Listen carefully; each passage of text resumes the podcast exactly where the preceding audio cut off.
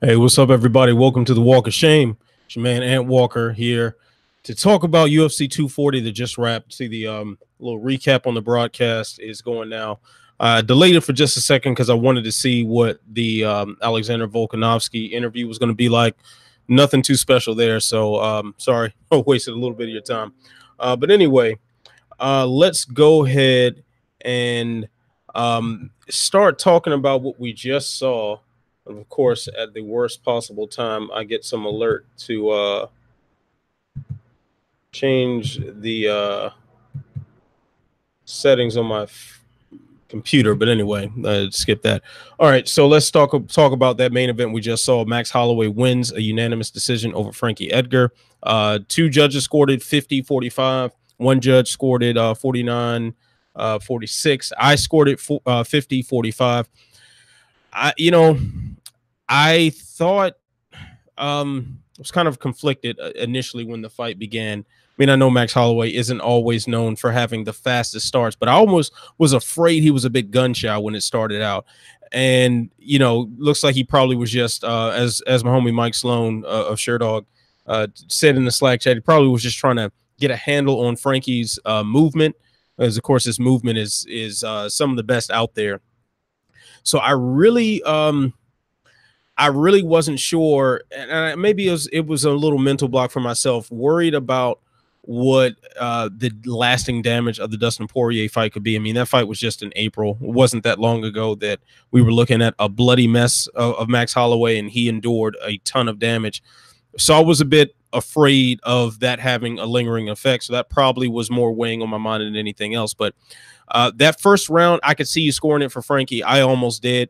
Uh, what what made me score it for Max though was that uh, one Max landed those a uh, couple of really powerful uppercuts that rocked Edgar's head back, and while Edgar did land some good stuff here and there, I don't think most of his shots landed. I think most of his shots glanced off the shoulder. I think um, Holloway rolled with a lot of them uh, pretty effectively. So it was difficult for me, uh, based on that, to say, okay, Frankie deserves this um, this this first round.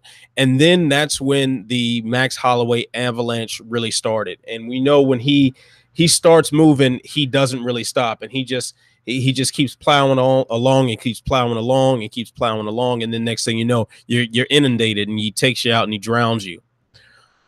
And he did that to an extent, but not nearly to the extent that I thought he would. I anticipated that this fight was going to be a lot like uh, Frankie Edgar, um, excuse me, um, Max Holloway's fight against Brian Ortega, where it starts getting ugly, where we start having genuine concerns about the man taking the punishment in the cage, and you start looking at a corner stoppage or some something of, of that nature. That's really what I thought was going to happen tonight, and uh, credit to Frankie Edgar for not uh, falling into that trap. Of course, from a skill set uh, that skill set perspective, that does make a lot of sense that that Frankie wouldn't succumb to that because while Brian Ortega does have that you know that nice knockout of Frankie Edgar, and he's greatly improved his his striking game, that's not his basis. That's not what his bread and butter is. His bread and butter is getting it to the ground and getting you in some sort of wild submission. Uh, and then also he allows himself to uh, to get underwater and then pulls himself out, and you just can't really do that with with Max Holloway. So Frankie Edgar being uh, a guy who's better on the feet, a guy who has better footwork and movement, and has some serious blinding speed, I, I think. I, think that's what saved him. And of course, you know, he has a wrestling base and he he did struggle to get some takedowns, but he managed to to get a few here and there. Uh, so I mean, obviously, what's next for Max Holloway is Alexander uh, Volkanovski that is the the obvious next move. It's just a matter of can that happen? I mean, that was pretty much the subject of the Volkanovski interview was that uh, we can we see if if um, Max is up for that October 5th fight in Australia. That would be a huge card that if he can make that date, he should try his best because that paycheck will be lovely. Those pay-per-view points should be lovely. The atmosphere in that in that arena, uh, excuse me, stadium should be lovely. Uh, if you're Max Holloway and you're healthy, I don't anticipate him not accepting that fight. But Of course, we got to see what happens with his medicals here, uh, see if there's any injuries after the fight, see when the adrenaline wears off, and, and what he wants to do. But that that is the obvious next step. But all right, so let's let's just go ahead and talk a little bit about the um the fight itself that we just saw round by round. All right, so as I said, the, the the slow start for Edgar, but I mean for for Max, but he edged it. Uh, he edged that round 10-9. Uh, and then the second round he picks it up. Third round, Frankie finally gets that takedown that he was that he was desperately seeking, but it was after him getting hurt pretty badly. Like he he got pretty tuned up, um, lost his mouthpiece even, and you know in my opinion, should have lost that round. I, you know, and, and we'll talk about uh, the commentary in particular. Joe Rogan tonight was, I thought, was pretty bad in this fight. Uh, there were stretches where it was pretty bad, like this this third round, um, where he was insisting that this was a hard round to score because Frankie got a takedown toward the end. Like, come on now, Frankie got pieced up that entire round, got a takedown at the end, and barely did anything while he was on the ground. That wasn't hard to score at all. There, there was no controversy behind that. Anybody who scores that for Frankie Edgar really needs to do a, a serious examination over uh, their scoring criteria for mixed martial arts and perhaps check it up against the the actual unified rules. I, I don't think there's any way you could score that that third round for Frankie Edgar. Um, Fourth round, you know, Frankie did land some shots, but Max was having much more of an effect with his shots. I mean, this this was almost in a way, it was kind of like um, an opposite of the Dustin Poirier fight. In the Dustin Poirier fight, Max was landing a lot of volume, um, and he he was touching Poirier, but every time Poirier touched Holloway, he moved him back, and that's kind of what we saw this this time. Except Max Holloway was the one doing the major damage, and he was the one turning Frankie Edgar back with, with with the shots that he landed. The fifth round was kind of more the same. Fifth round was kind of Max settling into okay, I'm I'm taking this fight home. Didn't turn down the offense though, which I think is commendable in his part. He kept kept the volume up, kept the pressure going, and um, Frankie had to uh, had to eat some shots in the meantime as a result. Not a homie Cole Shelton, uh, the the resident Judas of Sherdog.com in the chat as well uh, asking. So if Cyborg does leave for Bellator and Nunes saying she wants to defend featherweight title, who will be next? Not GDR. She told me she'll never go back to 145 even for a title. Well, Cole, um, very good transition there because the next fight to talk about is Cyborg versus uh, Felicia Spencer. So everybody, if you are in the chat and you want to talk more Holloway, Frankie, you let me know. Um, if you want to talk about any other particular fights in the card, you let me know and we will get to it. But let's go ahead and talk about uh, Cyborg versus Spencer. And Cole, I will address your question uh, shortly after, just kind of recapping my overall thoughts on the fight. So, getting back to Joe Rogan and the commentary, this was atrocious commentary by Joe Rogan, and I am, I am uh, typically a big fan of his commentary. I like his commentary. I like his energy. He is obviously extremely knowledgeable, being a martial arts expert uh, he knows what he's talking about when it comes to fights and it comes to technique. But this one, I think he missed the boat big time. He missed the boat big time. Um, Cyborg dominated Felicia Spencer, and there's not really much other way to interpret this. Uh, I scored this fight 30 26 uh, for Cyborg. If I'm not mistaken, I think all three judges scored it 30 27. Um, Cyborg was beating the hell out of Felicia Spencer, and there's no ifs, ands, or buts about that. Yes, Cyborg was breathing hard sometimes. Yes, she did get tired a little bit and have to recompose herself, but she was tired as a result of mercilessly beating the person in front of her and throwing full power into every shot she had. This was not poor gas tank. This was not the result of her weight cut. This was nothing of, of those things. This was just her with a ridiculous power output that was nonstop. This was her landing at will. This was the equivalent of standing in front of a punching bag and going as hard as you possibly can for 15 minutes. Yes, you will get a little tired. You will breathe hard.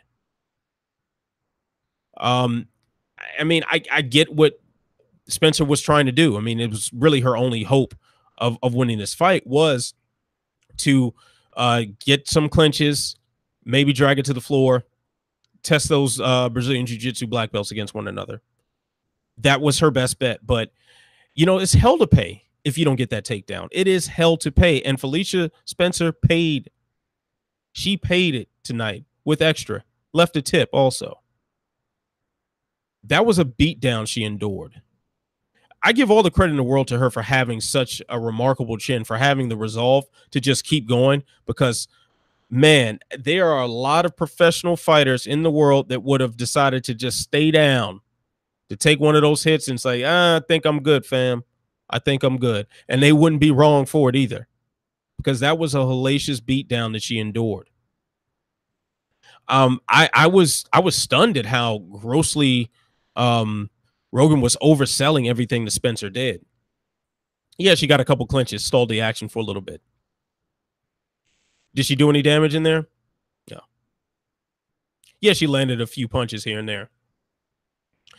Did it did it slow Cyborg down in any way, shape, or form? No. Did Cyborg even react to a lot of it? No. With the exception of that elbow in the first round that cut her forehead, there really wasn't much reaction from Cyborg for anything that that Spencer did.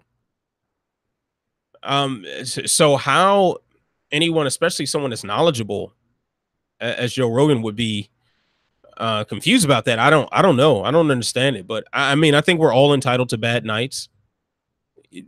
God knows how many fights Joe Rogan has called, how much time he spends in front of a microphone between the UFC, but stand-up comedy and his podcast. You're gonna have off days. You know, I'm no Joe Rogan uh, as a podcaster or a or a, a commentator. I've only done one uh, play-by-play gig, and um, yeah, but I know I have bad days sometimes in front of this microphone. So what happens? It's not the worst thing in the world, but tonight it was pretty bad. It, it was pretty damn bad.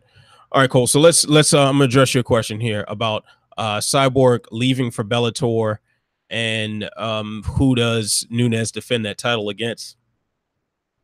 Um, I do think Cyborg does leave for Bellator. That's something that I that that I am firmly believing she is going to go to Bellator. I think for several reasons. One, obviously, the uh, good relationship she's maintained with Scott Coker. Scott Coker made her a star originally. Let's let's remember that. Let's remember when we first heard and really understood who Cris Cyborg was. Was you know Scott Coker wasn't too far away from that, was he? Well, what Elite XC uh, I know he wasn't in charge of that, but did a lot of co-promotion with Elite XC, and then Strikeforce, of course, made her a, a bona fide star. Um, it just makes all the sense in the world on that level for her to want to go there, especially where when she has these back and forths with Dana White that at this point it's just it's just ridiculous. Um, she's made the UFC a lot of money. UFC's made her a lot of money. You know, get over it. You know, everybody get over their their shit and make it work. But um, I, I do think that some of those some of those wounds just didn't heal quite as well. I mean, just as recently as the last couple of weeks, uh, Dana White was making it very clear that that Cyborg didn't want the rematch with Amanda Nunes, and she she's not hungry for it and all this other stuff where when we know okay this is just a play for money this is a play for negotiation this is to try to get pr um against uh, like get get the public opinion against cyborg. We we could tell this but cyborg is so in control of her own brand that I, I don't think anybody sincerely bought that and she does an excellent job of addressing fans and making her her face known especially here in southern california um, i've seen her plenty of events that that weren't UFC necessarily or just around and she's always about her brand. I've got every time I've run into her or uh, her camp or whatever, I keep getting these damn uh, cyborg laptop stickers. So I got like a stack of them in my bedroom now. They're just sitting there. Um, yeah, so she's always on a campaign. So for that that that reason, makes sense for her to go to Bellator. Also, the sponsorships. Do you know how much money Cyborg could make with her own sponsors on the trunks and not settling for, you know, a 40K Reebok payoff per event. Um, and I'm, I'm not even sure if that's, I guess that's what her payoff would be. Now I don't know if if that's different now that she's not champion. But I mean, come on now. She could stand to make a lot of money in Bellator. Um, a whole lot of money in Bellator without having the personality clashes that she has clearly with the UFC. And then also there's a new group of women for her to beat up on to to round out her career. Julia Budd being one of the the uh, marquee names in women's mixed martial arts that she has not fought. Uh, so it makes sense that she goes there to take on Julia Budd and, you know, smash another field of of uh, women at featherweight until she calls it a career in the near future. Makes a lot of sense to me. Uh, but what I think happens with uh, with the um, featherweight title for the women in the UFC, um, I'm I'm in agreement with Rob Iman in the chat here. I think it goes away. I've been saying this for a while, man. I thought when Amanda Nunes knocked out Cyborg, I thought that was the beginning of the end of the women's featherweight division. And then to have in the same night the weird um, uh, toe eye poke from uh, Megan Anderson on Cat Zingano, I think that just sealed the deal right there too. That that was just another another thing that said, okay, this division probably is not going to stick around. And then you say you have Megan Anderson um, get get stomped by Felicia Spencer. And then for Felicia Spencer to have such a bad night, like if she if she came away with the winning this, obviously, there's no doubt about her fighting Nunes next. That would just make all the sense in the world, but that's not going to be the case now. I don't think there are too many people clamoring to see that fight, even though uh, she showed herself able to take a hell of a shot. Even though she's shown herself to have such an incredible granite chin and a will to keep competing, I don't think anybody really wants to see Nunes beat her like that. Um, because here, here's where what that looks like, in my humble opinion. My humble opinion, I think Nunes gets the finish in that because this was more berserker rage cyborg. This was pre Jason Parillo cyborg that we saw here tonight. And I know Jason Parillo was in her corner, but this was what she used to fight like before uh, Parillo took over her coaching. Uh, under Parillo, she she's shown a lot more patience. She's shown herself to be a lot more measured. Uh, she's shown herself not to just go out there and just swing full power into every punch, into every kick, and and, and blitz someone to death um, with within you know 45 seconds. Like that's not that's not the game that she fights under Parillo. But this looked like Cyborg of old, and I think that's the only reason why uh, Spencer was able to survive uh, yes, of course, that means that she's throwing more output. She's got a lot more output that, that's coming her way, and she's got to uh, cover up more, and she's going to take a few more shots and all that. But it also means the shot selection can get rather poor. It also means that when Spencer desperately needs the clinch, that means the clinch is there because Cyborg is rushing in, throwing those shots, as opposed to hanging back, being patient, and selecting them carefully. Uh, so that I think is something that Nunes would not be doing.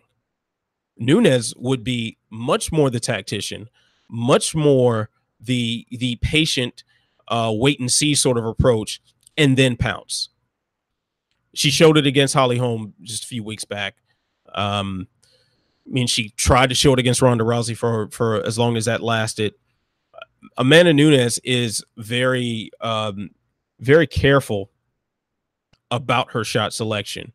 Um, so yeah, that w- with with Nunes in front of uh, Spencer, what happens is that uh, Nunes carefully picks those shots, but those shots put her down. Um, yeah, so that's that's that's how that goes. Um, so yeah, I'm I'm with I'm with you, Rob. The women's featherweight division is probably going to get shut down if you don't have Megan Anderson as a viable contender you know, the UFC was very high on her, uh, and she has not panned out to to their expectations. Felicia Spencer just taking this beating that she just that she just received. Um, even if like say if Cat Zingano was able to get the win over Megan Anderson, or if you ran that back and then Zingano gets the win, and then you could it's like you say, okay, well, uh, Zingano's the last person to beat Nunes, but at that point, at this point, that that angle's kind of dried up. I don't really think there's anything left at featherweight unless you want to blow up another bantamweight. Unless Ketlen Vieira decides that she wants to you know, eat a couple cheeseburgers. Um, you know, and Cole uh, mentioning here in the chat that you know he spoke with with uh Germaine de Randamie, and she has no intention on going back to featherweight, even for that title shot. She'd rather take it at bantamweight, apparently, and I'm not mad at her about that. So I say goodbye, women's featherweight in the UFC. Uh, Cyborg will probably end up Bellator next time you see her. Uh, so let's see here. Uh, I'll address Rob. I see uh, talking a little Holloway, Volkanovski. We'll, we'll go back to that, but this card was not an easy one to get through uh, attention span wise. So we don't really have a whole lot to talk about. But Jeff Price, Niko, uh, excuse me, Geoff Neal, Niko Price was one of the highlights of this card. It was an insane fight, and it came at the perfect time because this I'm pretty sure I wasn't in the arena, obviously, but I would be very surprised if that crowd was getting very restless. Reading the uh, talk on Twitter, reading the uh, the talk on the the Sherdog Slack chat, it was pretty rough for a lot of people to get through this one. It was pretty rough, um, and to have such a long stretch without uh, it wasn't it wasn't even just the fact that the uh that there were so many decisions. It wasn't that. It was the nature of the fights themselves. A lot of clinching against the fence, a lot of stalled positions, you know, a lot of just grinding fights that didn't really offer a lot aesthetically. Um so yeah, Geoff Neal and Niko Price came at the right time. Yeah, uh, Geoff Neal, man. Uh, this this this is a guy to watch. I believe what what is six wins in a row for him this is a guy to watch. If you are not watching Geoff Neal at this point, please get on board. This man is athletic as hell. He is uh, very technical. He has a high fight IQ. He reads the action in the cage so well. He's such a good striker. He you see some of his transitions on the ground tonight were spectacular. Like Geoff Neal is the truth that is a guy who I have really high hopes for, and I'm looking forward to seeing what he does next. So, as far as the action itself in that fight, um, and Niko Price tried his best to make it a Niko Price fight, to make it some wild, crazy brawl that he just thrives in. And and Niko it seems to be one of those guys who's a bit of a knucklehead and got a screw loose, and he just likes to fight like that. It was it was very interesting uh, to see him try to force that fight on Geoff Neal. But but here is how good Geoff Neal is from a mental standpoint in this. He recognized that. He recognized that Price is going to try to force this brawl. And as he was initially trying to shut that down in the first round, and he did his best to keep it contained, he realized he was not really landing a whole lot. He realized he couldn't get any real combinations off uh, without letting Niko engage in that brawl and and having him stand still and just trade. He approached the brawl with intelligence. That is the mark of a very dangerous man. Whenever you have a fighter who is willing to brawl but does it with intelligence, you are in front of a dangerous man. I'm you know, I'm reminded of Justin Gaethje in that. Jason Jason Gaethje is is one of those guys. Tony Ferguson's another one of those guys that will stand in front of you and be ready to brawl, but they do it in such a smart way. They do it in such a way to where it is it goes beyond a brawl. It becomes it just becomes high violence tech technically. You know, that that's really what it is. Just high technical violence as opposed to just a pure out brawl. So he let Price get into that pure out brawl so his chin would stand still long enough for him to land enough shots to put him down. Incredible work. Incredible work by Geoff Neal. Uh, so Rob Iman, who's always dropping who should be next in, in the chat. Always, Rob, I appreciate that. Always keeps me on my toes uh, right there. Suggesting Geoff Neal versus Michael Chiesa. Man, that sounds like a fantastic fight and and like you said that would be a great test of the grappling that Geoff Neal has to offer. Um what i'm more curious about is not necessarily his grappling but how his striking looks in the face of such grappling. That seems to be more the question mark um, with a Geoff Neal Michael Chiesa fight but I like it. I like it a lot. Uh also suggesting Niko Price take on James Vick for his welterweight debut, I'm not mad at that at all. I, am not mad at that at all. I think for James Vick too, that's a that's a good fight to make. Um, you've got a guy who will obviously engage you on the feet. Uh, also, a guy that you know you probably could knock out, uh, but it's also not so high on the ladder that it might be biting off a little bit more than you than you can chew. And for Niko, it's a good way to like um reestablish his you know the hopes around him by knocking off a name such as James Vick, even if Vick is on rougher times as of late. I do like the sound of that a lot. So uh shout out to you, Rob. That was that was a good call right there. All right. Um uh, Olivier Aubin Mercier versus Arman uh Tsarukyan. I mean, yeah, it's a fight. It's okay fight. Um yeah, I, I think I think we can start letting go of the notion that OMA or OAM is going to be a um a big star for for Canadian MMA. I know they were trying to sell that on the broadcast, but everything about this fight says that's not the case. Yeah, it was a um you know, yeah, he was a Canadian guy fighting in Canada, high up on the card. Uh, but yeah, that, that could get the crowd behind a little bit. But at the same time, man, he was on a two fight losing streak and they put him up against a guy who was kind of one of the um one of the more interesting prospects out now, who's extremely well rounded. Like that's not a pairing that suggests that the UFC is really trying to build OAM. Um, as someone uh, brought up on the uh, Sherdog live chat, the trenches that I do every week with with my man Jason Burgos, uh, someone brought it up that that hey maybe this is just this is just a random booking by the UFC. It was a guy, a Canadian guy. He was available. They threw him on a Canadian card, and there was nothing more to it. And at this point, it makes a lot of sense. The UFC needs. Excuse me. I'm so exhausted. Sorry. The UFC get eh, they, they need so many bodies on so many of these cards. Well, we're in what, what did they say on the broadcast? It was like a nine week stretch of UFC events every week so at, at a pace like that, you need bodies. You need bodies. Okay. And it's kind of rare too that the UFC even has the chance to uh, appropriately book people as far as their hometowns are concerned. So yeah, OAM is available. He's Canadian. All right, throw him on the card. Doesn't matter against who, just throw him on the card. This if if you are in the camp that uh, Olivier Aubin Mercier is the second coming of GSP or the the new uh, hat to hang the, the Canadian MMA scene on. No, I'm sorry that that ship has sailed.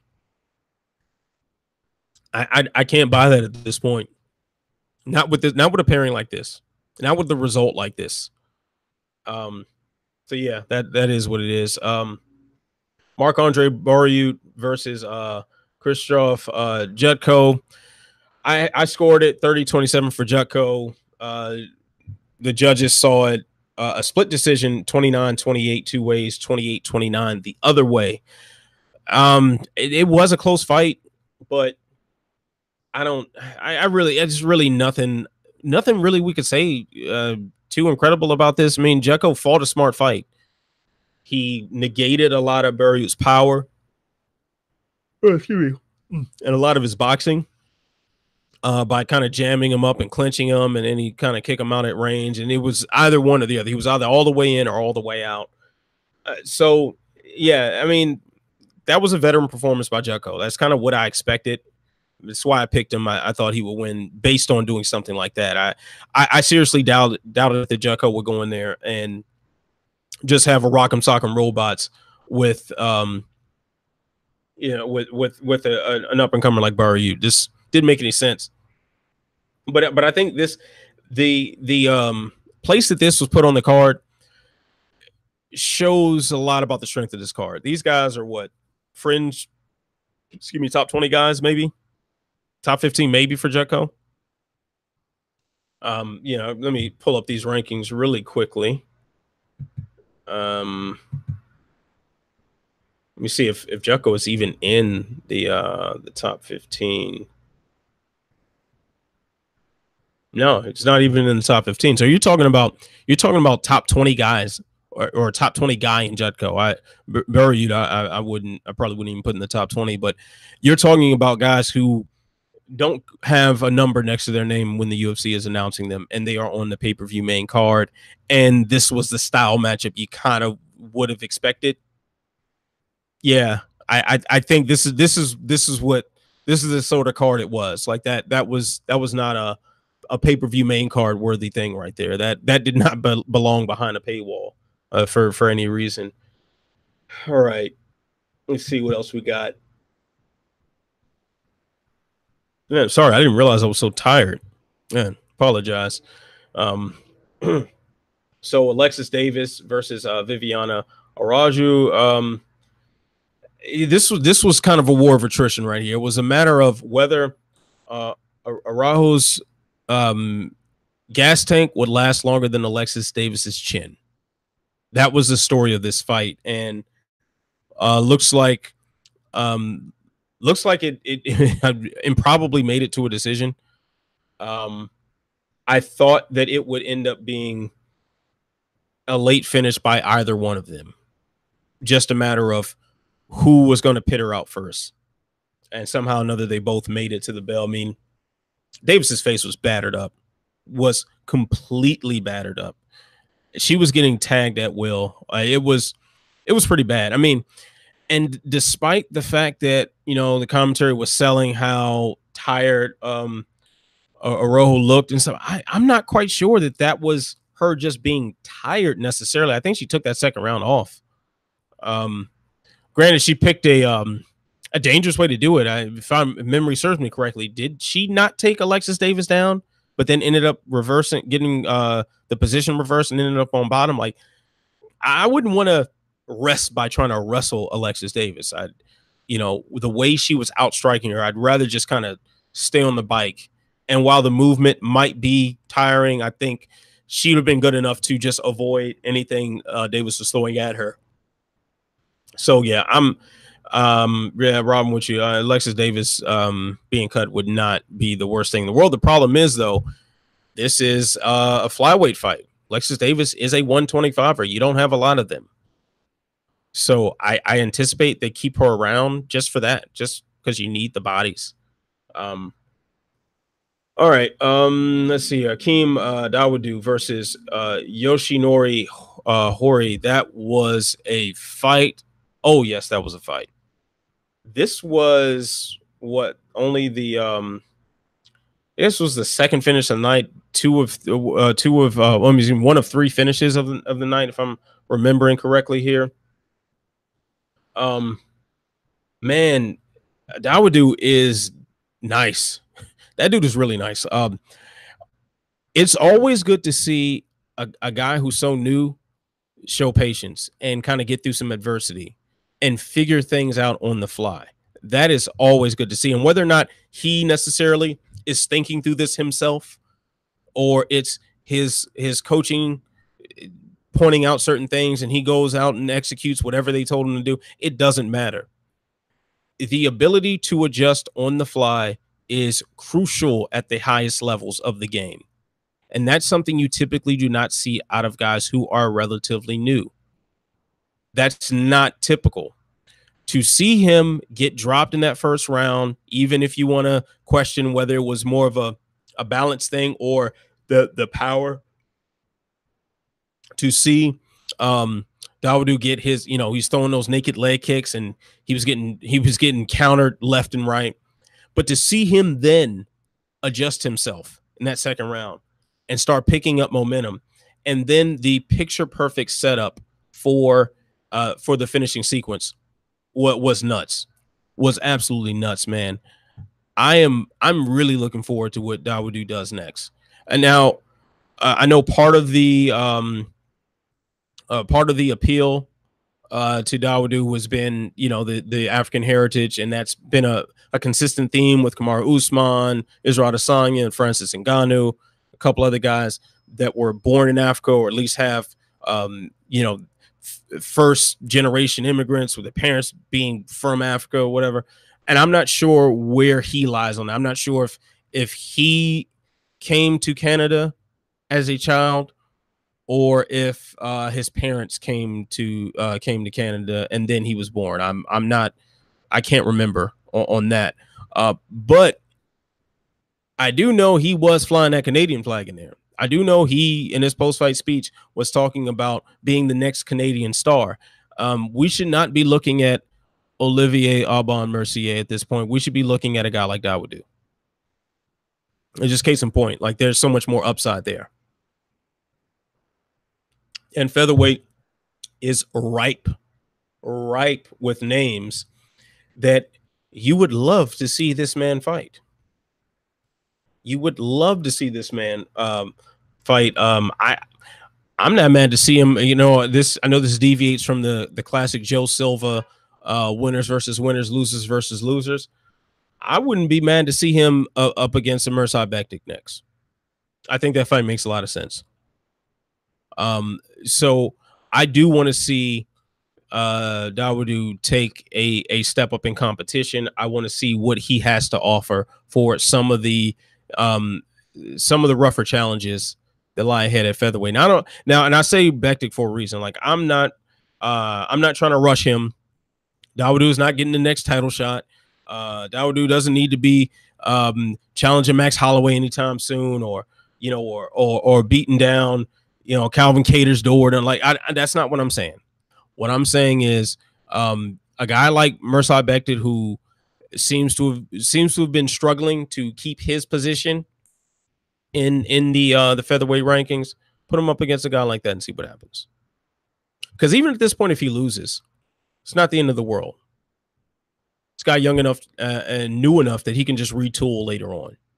So I, I like that fight for him a lot. Uh, cool breeze in the chest name. Please discuss uh, Gervonta Davis and Nunes at the end of the show if possible. I'm sorry, Cool Breeze. I did not watch uh, the Tank Davis fight. I, I did not watch that. Um, if you want to hear some boxing talk, uh, the two places to go to for this fight in particular, I know would be uh, Mixed Combat Radio with my homie Matt Hunter, uh, Matt Hunter MCR on Twitter. Follow him, and then uh, my homies Kendrick and Matt Wells of the Slip and Dip podcast. Um, so those are the two places I would suggest you go um, for for that. Uh, I will be watching those fights tomorrow, so I won't be totally out of the loop. But tonight was all about UFC pay per view because I was scoring um, the fights live for Sherdog.com, so I, I couldn't I, I couldn't have a second screen up with the boxing and then try to follow it all. It, it would have been a little bit too much for me. And also, I was I was writing at the same time too, so I I, I couldn't divide my attention three ways. Uh, Rob Bauman suggesting Dawodu versus Alex Caceres next. That, damn it, Rob, I like the way you think. That sounds good. Like that's the level that I'm talking about. Dawodu should be fighting next because that would still be a step up in competition. Caceres, similar to Mirsad Bektic, is a guy that people had some high hopes on, didn't quite pan out for one reason or another, and is kind of hangs around the the um the higher levels and can can uh, go ahead and get down with a lot of those guys, but doesn't quite get over the hump. That makes sense to me. Um, let's see here now. I, I Tommaso, I see you in the chat asking about some upcoming fights, and I want to talk about some upcoming fights. So please, please re-ask me that uh, in a little bit.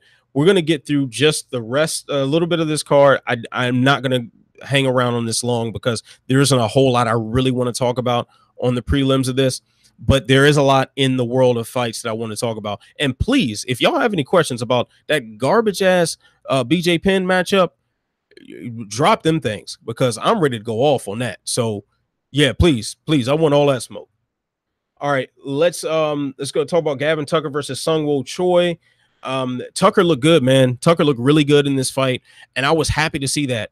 Uh, last time we saw Gavin Tucker, he was at the hands of a merciless beatdown uh, from Rick Glenn with Kyle Cardinal, you know, officiating that one. He did an atrocious job that night.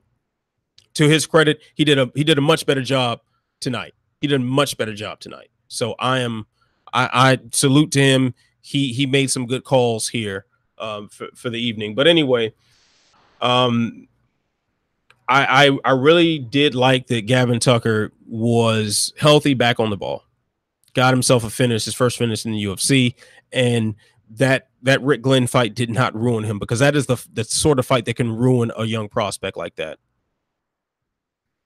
Uh, Alexandre Pantoja, Pantoja and uh, Deiveson Figueiredo. Why? Why? Why? Why? Please, someone tell me why the fuck was this so low on the card? Please explain to me why a fight that is, um, you know, upper echelon in the flyweight division. Now, keep in mind, now it looks like they're keeping the flyweight division. They're they're signing guys. You know, they they just picked up a couple flyweights. They're, you know, Dana White's talking about Cejudo defending uh, his belt against uh, Benavidez, and and this is real. Looks like flyweight sticking around. If flyweight is sticking around, why are you putting these guys so low on the card when they're this high ranked? Please explain to me why Krzysztof Jotko and Marc Andre Barriault is on the main card of a pay per view, and they are probably out of the top 20. Yet you're going to have, you know, what what should be a number one contender fight between Pantoja and Figueiredo buried on the prelims. And yes, I know uh, the the prelims were on ESPN, so yeah, that's that's all fine and dandy. But a lot of times, let's keep in mind how stupid some people are. And I know I come back to this a lot. A lot of people are very stupid. If you tell them it's important and you show them it's important, they think it's important. When you see a fight between the the uh, number three and number four flyweight in in the UFC, this low on the card, does it seem important to you? Does it seem important to you when um, it is the the curtain jerker for the televised prelims, and it is followed immediately by a, a prospect who was savagely beaten uh, about a year and a half ago in Gavin Tucker. Does that make any sense? I, I'm I'm really curious about it. Does that make a bit of sense?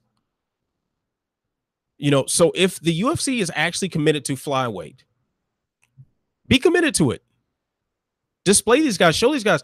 Wouldn't this have been a fantastic fight to lead into the pay per view or open the pay per view? The UFC knows what they're doing when they put these two together. This was going to be an action fight. We all know this. Anyone worth, worth you know, half a half a grain of salt you know, eh, that, that calls themselves a fight fan or fight expert or an analyst or a journalist or a media member or any, anybody who watches the UFC and knows anything about these fighters would tell you this was going to be a beautiful pairing. It did exactly what everyone thought it would do, yet you buried it there. So if flyweight is actually going to stick around, treat it with the importance um, that it deserves. Treat it like you're going to get fights like that because ever since this whole flyweight has been on the on the brink of extinction talk that we've we've had going on, they have consistently delivered. And that's not to say they weren't delivering before that. They are consistently delivering, yet you bury them. If you make this you know part of the pay-per-view card or you make this higher up on the ESPN card it feels more important to the casual fight fan because the casual fight fans know the important fights go last. There's a reason why nobody is there in the in the damn building for the prelims. There's a reason why if you go to a major boxing match no one gets there into the into the co-main event. There's a reason why. So if you put it then when there's no one around, how important is it really to you? So anyway, um, just briefly, Gillian Roberts uh, versus Sarah Frota. Um, Gillian uh, Robertson showed incredible work on the ground, uh, incredible composure and patience uh, and strategy to to one up uh, Frota, who is a legit BJJ black belt, to one her up on the ground and, and get a TKO finish. Uh, shout out to her. Uh, Erik Koch in his welterweight debut defeats Kyle Stewart. I agree with one of the judges who scored at 30 27. Uh, the other two scored at 29 28. So, yeah. All right. So, no more recap of uh, UFC 240, uh, at least for the bottom fights. Anything else in particular you want to talk about, just throw it in the chat. Uh, and we'll just talk, do some general fight talk. And Rob, I see you as always calling for everyone who lost to be cut. My man, you are a savage. But I do agree some some of these people should be cut. But yeah, you are you are a savage trying to cut everybody. So let me scroll back up a little bit to Maso. Uh, Mark, I did not forget about you, homie. Uh, put in the in the chat my thoughts on Jeremy Stephens versus Yair Rodriguez. Um, I like that fight a lot, but why do I? I wasn't. I thought it was. Uh, I thought it was Zombie. Am I tripping? Wasn't that? Wasn't that? Uh. No, no, no, no. I think you're right. You're right because it was. Let's see, Yair Rodriguez. Let's see. Yair Rodriguez is yes. Okay, yeah. Jeremy Stephens from Mexico City. I like it.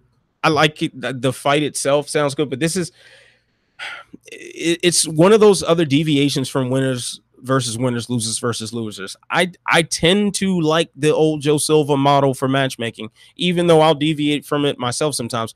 I just don't really see the point in deviating from it this time. I, I don't really see the point in it. Um, like Jeremy Stephens, uh, correct me if I'm wrong. Is he coming off of back to back losses? Is is am, am, I correct in that he lost the um uh Zabit uh, the Zabit fight, and let's see here. Let me look this up. No, I was at the Zabit fight, so I definitely remember that. And what did he? Yeah, Aldo before that. Yeah, so he's lost two in a row. Um, it just it doesn't make a lot of sense in that in in that regard to have a, a prospect like Rodriguez um to fight a guy who's on a two fight losing streak, even if that guy is Jeremy Stephens. From an action perspective, I like the fight. From an action perspective, I really do like that fight. Um, but you know, because if Stephens Stevens wins, then then what do you do with Yair? Like, does Stephens move anywhere near the title picture? No. Like so so kind of what's the point? Like like really what what's the point of that one? Um yeah, I I I say they probably should have just done the um the Zabit versus uh versus Yair fight. That that's the, just just get that one out the way and um I know we're you know we talk about killing contenders off a lot of times, but I think that one makes a lot of sense uh, because the guy who wins that gets gets a little closer to to Max. I mean, we got Volkanovski next for Max, so um, so he's occupied. He's going to be occupied in that. Um, yeah, that that just and um, and, you know, and you still you got Calvin Kattar who needs a guy. Um, yeah, Jeremy Stephens just and, and Yair Rodriguez just doesn't make all the sense in the world to me um, for for that reason. But the action of the fight should be interesting. I'm also curious that fight being in Mexico City, and I believe it's the main event too. I, I believe that's the main event, if I'm not mistaken. Um, if not, it, it's an appropriate main event uh, with Yair being the the guy that want to be the Mexican star in Mexico City. So uh, but fighting in Mexico City, especially when you're talking about a five rounder, is always going to be something that's always going to be a very um, a very interesting one right there because the pollution, because the elevation. Nobody really wants that Mexico City fight. Let's put it that way. Uh, Tommaso saying, I see uh, Ortega versus Zombie happening.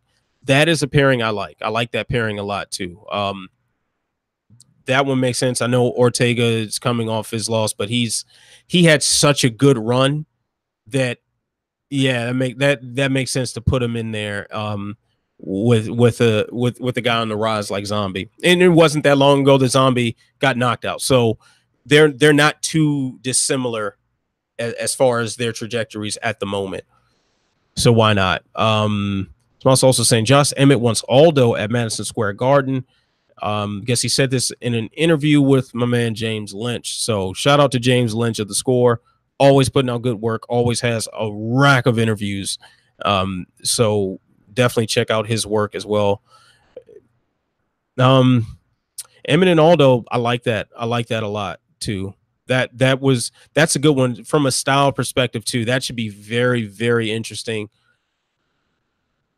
Yeah, Aldo's loss against Volkanovski wasn't the worst thing in the world. And I know once again it's a deviation from winners and winners, losers and losers, but eh, yeah, I'm not too mad at that. Uh, Calvin Kattar versus a beat. Yeah, I mean that that is one of the cool things about featherweight. You can kind of mix and match these guys. And I know I've said this before. Featherweight is one of those divisions like welterweight, like lightweight, where you can you just kind of pick and choose who, and you can just throw their names in a hat and pull out two randomly, and it's probably going to be a good fight. Um, so that so that's a good one. All right, so let's see what else uh, we got here.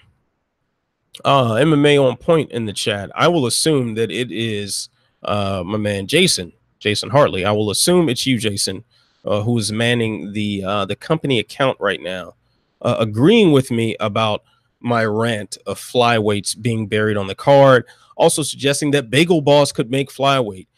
Please explain to me why this clown Bagel Boss seems to always it, it is always this representation of idiocy, lunacy, um, stupidity, and, and just buffoonery that finds its way in mixed martial arts. Why is it when some random dumbass who probably isn't worth the the the the effort it takes to type his name seems to always get welcomed with open arms into our sport? Why? when Jose Canseco is the laughing stock of of of sports. You know, come on, take this MMA fight. you know, um, I, I'm I'm consistently amazed that the malcontents, the rejects, the fuck ups, the goofballs, um, and the losers of society seem to always find a home in mixed martial arts. And I know the fight world is filled with a bunch of malcontents, a bunch of maniacs, a bunch of a bunch of losers and everything else, a bunch of crazy people, essentially. But I mean, is is there a limit to this? This moron went into a bagel shop and went on a rant about how girls on dating apps reject him and got in the face of a guy who was like six four and then was crying bloody murder when he got tackled and held down. you know, and then there's also going on to say, like, yeah, if I get mad at a black guy, I'll use the N-word. Like these these these are the fucking clowns that we seem to welcome with open arms in the sport. It is ridiculous. It is ridiculous. Um, that being said, if if they if man at this point it honestly wouldn't surprise me if somebody signed him to a contract and he went and actually had a fight. It wouldn't shock me one bit. We've seen a lot of stupid things. That would just be the next in the line. Um, all right. So what else would okay, uh Jason denying that it's not him. Uh saying it's never me. Um, I know it's not you, Jason. I know. All right. Um Rob Iman saying looking forward to Covington versus Lawler next weekend. Covington versus Lawler does sound like a very interesting fight. Now, I am not sure if I will be able to do a broadcast from that because, as you guys know, I have a pregnant wife. Uh, we are having our gender reveal party next weekend. Um, the one time there's an early UFC, I could be with all this stuff early, and I'll be out doing husband duties. So I uh, probably will not be able to do one of these, but I'm more than willing to do one uh, when I get back home or uh, the next morning. So tweet me at Ant Walker MMA. We'll talk. Just let me know what time you guys prefer, and I'll try my best to make that happen. Uh, now let's see here. Um, the Covington Lawler fight does sound very interesting, and I'm kind of of different minds in this. I find it very possible that Covington goes for that shot like Ben Askren did. Uh, Lawler shrugs it off, dumps him on his head, and pounds his face into the canvas. That is so possible. But at the same time, Covington puts on such a pace that you you you have to be concerned about that. Um, we saw the pace of RDA stop Robbie Lawler in his tracks and completely nullify everything he did. Covington has that ability. Covington did that to Dos Anjos himself. So he definitely has the ability to do that. I, I think it's going to be more so about who makes the first mistake. If Covington comes in sloppy, he's getting cracked. If Lawler um, has a lapse in concentration, even for a split second, Covington gets a hold of him and makes him miserable for an extended period of time. Uh, Tommaso saying, I feel like if Colby makes it out the first round, he could grind on a win. Lawler is dangerous in rounds one, four, and five, and he generally takes two and three off. Colby fights recklessly on the feet. It makes sense. Like we're also talking about Colby Covington, who got outboxed by Demian Maya in the first round of their fight. He got outboxed by Demian Maya. Not a good look. But if he survives, if he is able to survive, that's when Covington does what he does. If he's able to endure that onslaught or just nullify it, jam him up to where he can't really extend those punches, just get in his face and be careful about getting in his face. That that's where he can he he can ex, uh, excel because it really I think if the if he does that for a round, I think it just snowballs. I think it just avalanches. I, I think it, it it like reminds me of the um the Woodley and Usman fight, where Usman was able to just pounce on Woodley pretty quickly, and Woodley never got out of that first gear. He was never allowed to because Usman was in his face the entire time. That is what Colby Cummings can can do to Robbie Lawler. Um, let's see. I'd rather see Tommaso saying I'd rather CM Punk versus Cub Swanson than the Bagel Boss versus a flyweight. Yeah. I'd rather a lot of things than the existence of Bagel Boss. What a what a fucking clown. But anyway, um let's see here. Thoughts on Fedor versus Rampage. Uh yeah, this is the supposed to be the Bellator Rizin co-promoted event for New Year's Eve, and that's an appropriate main event for that sort of spectacle. I mean, I'm okay with it, I guess. Like if we're gonna keep dragging uh Fedor's corpse out there, to uh to to do some fights and and if Rampage pretends to care enough to just show up for the fight, fine. It's fine. You know, of course, this fight would have been a massive deal if this were, say, 10 years ago. But it's 2019. Like, whatever. We'll watch it. You know, be fun. That's that's kind of it. I, I don't expect much out of it. You know, if if we're putting Fedor against some sort of young heavyweight prospects or something, then we got a problem. But Rampage Fedor is an appropriate level of competition for both of them at this point. Uh, do you have picks for the Bellator Featherweight Grand Prix? Mine is Borics. Borics is definitely a sleeper pick uh, of the Grand Prix. Um, I'm I'm kind of feeling AJ McKee on this one. I'm really feeling AJ McKee on this one. I, it just seeing the the improvements with him. Like AJ McKee is what uh, the way they built up AJ McKee is what they should have did with Aaron Pico, who of course friends and training partners, or his former training partners, still friends, at least from what uh, McKee tells me. So I do like that. Um, I, I do like that they brought him along pretty slowly. I mean, the Pat Curran fight was like, okay, the the first like, oh, this is a real name this guy's fighting, and uh, granted, he didn't smash him, but he did very well. Um, and he showed him he showed himself able to adjust on the fly, something very important for the younger guys to be able to do. And he did that. Passed that test with flying colors. So um, what's his fight in the his first fight in the Grand Prix? Is that uh Georgi Karakhanyan? I think Georgi Karakhanyan is a tough dude too. That's a really tough guy. So I do want um, I do want to see what what AJ McKee looks like in this tournament. And I think he's he probably will be my favorite to um to at least make it to the finals. I don't know about getting past Pitbull, but but even if he did, wouldn't shock me too much. It wouldn't shock the hell out of me. Uh, so Tommaso saying, I appreciate the honesty about Fedor and Rampage. Very true. We could break, great fight for two minutes and they'll both get tired. Exactly. I would not be um too ecstatic to see the the championship rounds in that one. Oof. Um, also asking, do you see do I see Juan Archuleta getting the upset over Pitbull? From a skill perspective, not really, but what I do see though is I see Pitbull distracted with everyone else in the damn tournament. I was at that that media day in LA, man, where like the whole room was challenging Pitbull. Darrion Caldwell uh, getting into a shouting match match with him.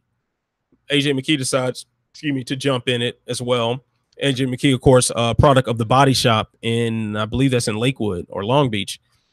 Um, product of that team, and like that whole team is in the building, and they're you know shouting all sorts of stuff at Pitbull, and Pitbull is standing there ready to fight the entire room. And uh, poor Esther Lin and Amy Kaplan, you know, uh, longtime MMA photographers, they're trying to get shots, but they're trying to get out the way because it looks like it's about to be a brawl in there. And the the poor staff in Morton Steakhouse in Burbank look petrified because they didn't know how to handle a room full of MMA fighters. Uh, so I think things like that can be distracting. Things like that can take your focus off of the task at hand. And not to say that Pitbull has problems with focus necessarily, but he's an emotional guy. He's a very emotional guy. An emotional guy can take their eye off the ball if something else is grinding their gears. In a scenario like that, Archuleta could do something. But 100% focus Archuleta versus 100% focus Pitbull. I, I got to go with Pitbull on that. Um, also asking, um, who should Leon Edwards fight next? I'd like to see him versus Woodley. I've been calling for Woodley versus Leon Edwards since Woodley dropped the belt to Usman. I've been calling that for that for quite some time. Uh, Rob saying give Edwards Masvidal.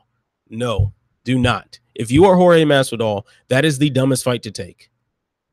That is a huge risk for uh for George Ma- uh, Jorge Masvidal considering the star power that he has built up with the knockout over Darren Till, piecing up Leon Edwards backstage at that event, and then the flying knee on Ben Askren.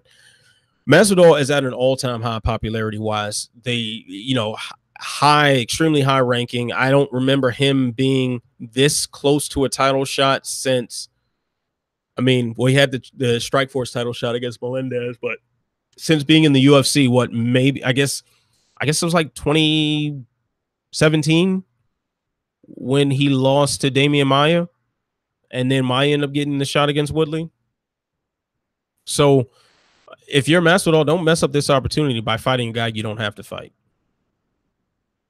Uh, so it just that that one doesn't make sense to me. That's more so now the fight itself would be very good. It would be an entertaining fight. But if you're Jorge Masvidal, you have no business in that fight. You have no business there. Like that's just it's just not smart to take that one. Um, that's also agreeing with me. Um, and Rob saying Covington wins, he gets the next shot. Yes, he should have gotten the next shot. Uh, when Till he should have got the shot when Till got the shot. He should have got the shot when Usman got it. Like it doesn't it doesn't make sense that and and and screw everyone uh, that made these decisions for having me defend the honor of Colby Covington, but he should have been had his title shot. I see Walt Harris versus Overeem. Uh, yeah, I'm okay with that. I'm I'm okay with that, and that's that's a tricky one for Harris. That's a really tricky one for Harris. Harris um definitely hits hard enough to put Overeem out, but man, he can get reckless sometimes. He can get reckless. And Overeem is a guy, if you get reckless on him, he will make you pay. And Overeem, since his chin issues have been glaringly obvious, to to the rest of the heavyweight division. He's noticeably cleaned up uh, his style and made himself a lot less risk adverse. And that type of Overeem poses a very, very, very tough challenge for Walt Harris. Uh, Rob Iman also pointing out Darren Till is now hitting up to uh, 185. I believe earlier you suggested that Jotko be the guy to welcome him, him there. Yeah, that, I guess that makes sense too. That it's kind of like when, yeah, I'm not mad at that. Um, JDS versus Curtis Blaydes, That makes sense to me. Uh, that makes sense, I guess. Um, yeah, heavyweight is kind of a, a free for all now. Um, with with the the looming presence of Francis Ngannou, it, it's kind of um it, it's kind of a no man's land right now until we see what happens with uh Daniel versus Stipe. I don't really think any big moves are going to be made at, at, at heavyweight. All right, so I'm obviously very sleepy. I do have some writing I need to do, and it has been a long day. So I'm going to uh, wrap this up. So go ahead, like, subscribe, share, all that good stuff. Tell a friend to tell a friend. Tell your friend to tell 10 friends. And um, you can follow me on Twitter at Ant Walker MMA. Uh, it's also my Instagram. So I got good, bad, and the ugly, the post fight column that should be going live on Sherdog tomorrow. Ask Ant, my mailbag column. It should be live today. If not, maybe they're they're gonna uh, put it out tomorrow. But typically it comes out on Saturdays.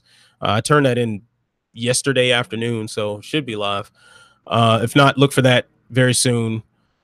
Uh, what else I got coming up? Uh, off the chain, the Sherdog panel discussion show that will be the new episode of that will be uh premiering at noon West Coast time Tuesday afternoon. So go ahead and check that out. Replays, of course, will be available. We're also going to be simulcasting that on Facebook. So go to the Sherdog.com Facebook page uh, and check that one as well.